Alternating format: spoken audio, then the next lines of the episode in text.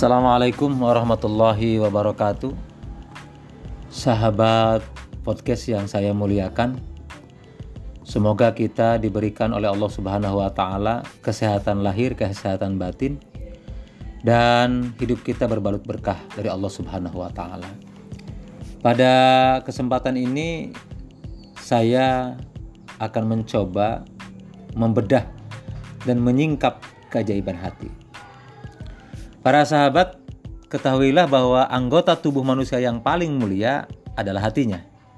Hatilah yang mengetahui Allah, yang beramal untuknya, yang berusaha kepadanya, yang mendekatkan dan mengetahui apa yang ada di sisinya.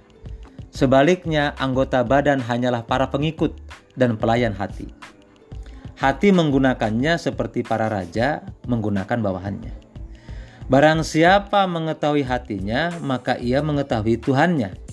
Kebanyakan manusia tidak mengetahui jiwa dan hatinya sendiri. Allah berfirman, Allah yahulu bainal mar'i wa qalbi.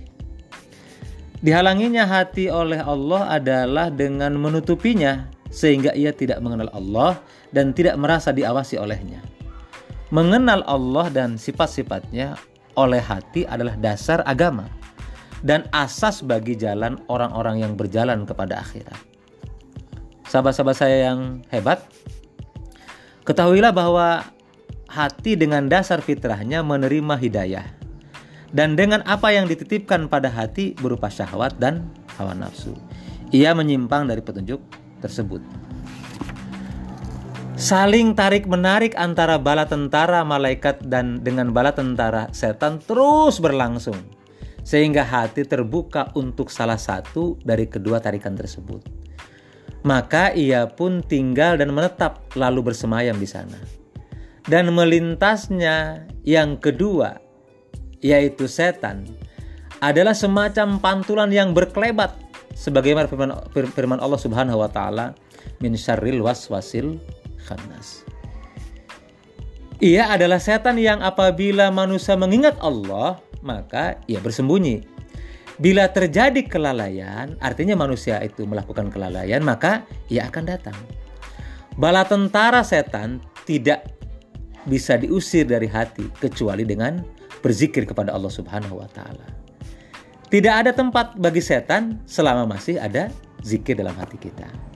Maka sahabat podcast yang saya muliakan, marilah kita terus berzikir kepada Allah Subhanahu wa taala mengingat Allah Subhanahu wa taala, terus berzikir bersolawat agar kita dihindarkan dari setan yang terkutuk.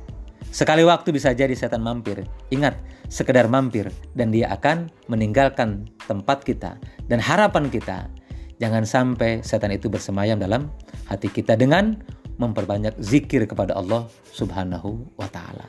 Terima kasih. Semoga kita terhindar dari hal-hal yang melalaikan, terhindar dari godaan setan yang terkutuk. Terima kasih. Assalamualaikum warahmatullahi wabarakatuh.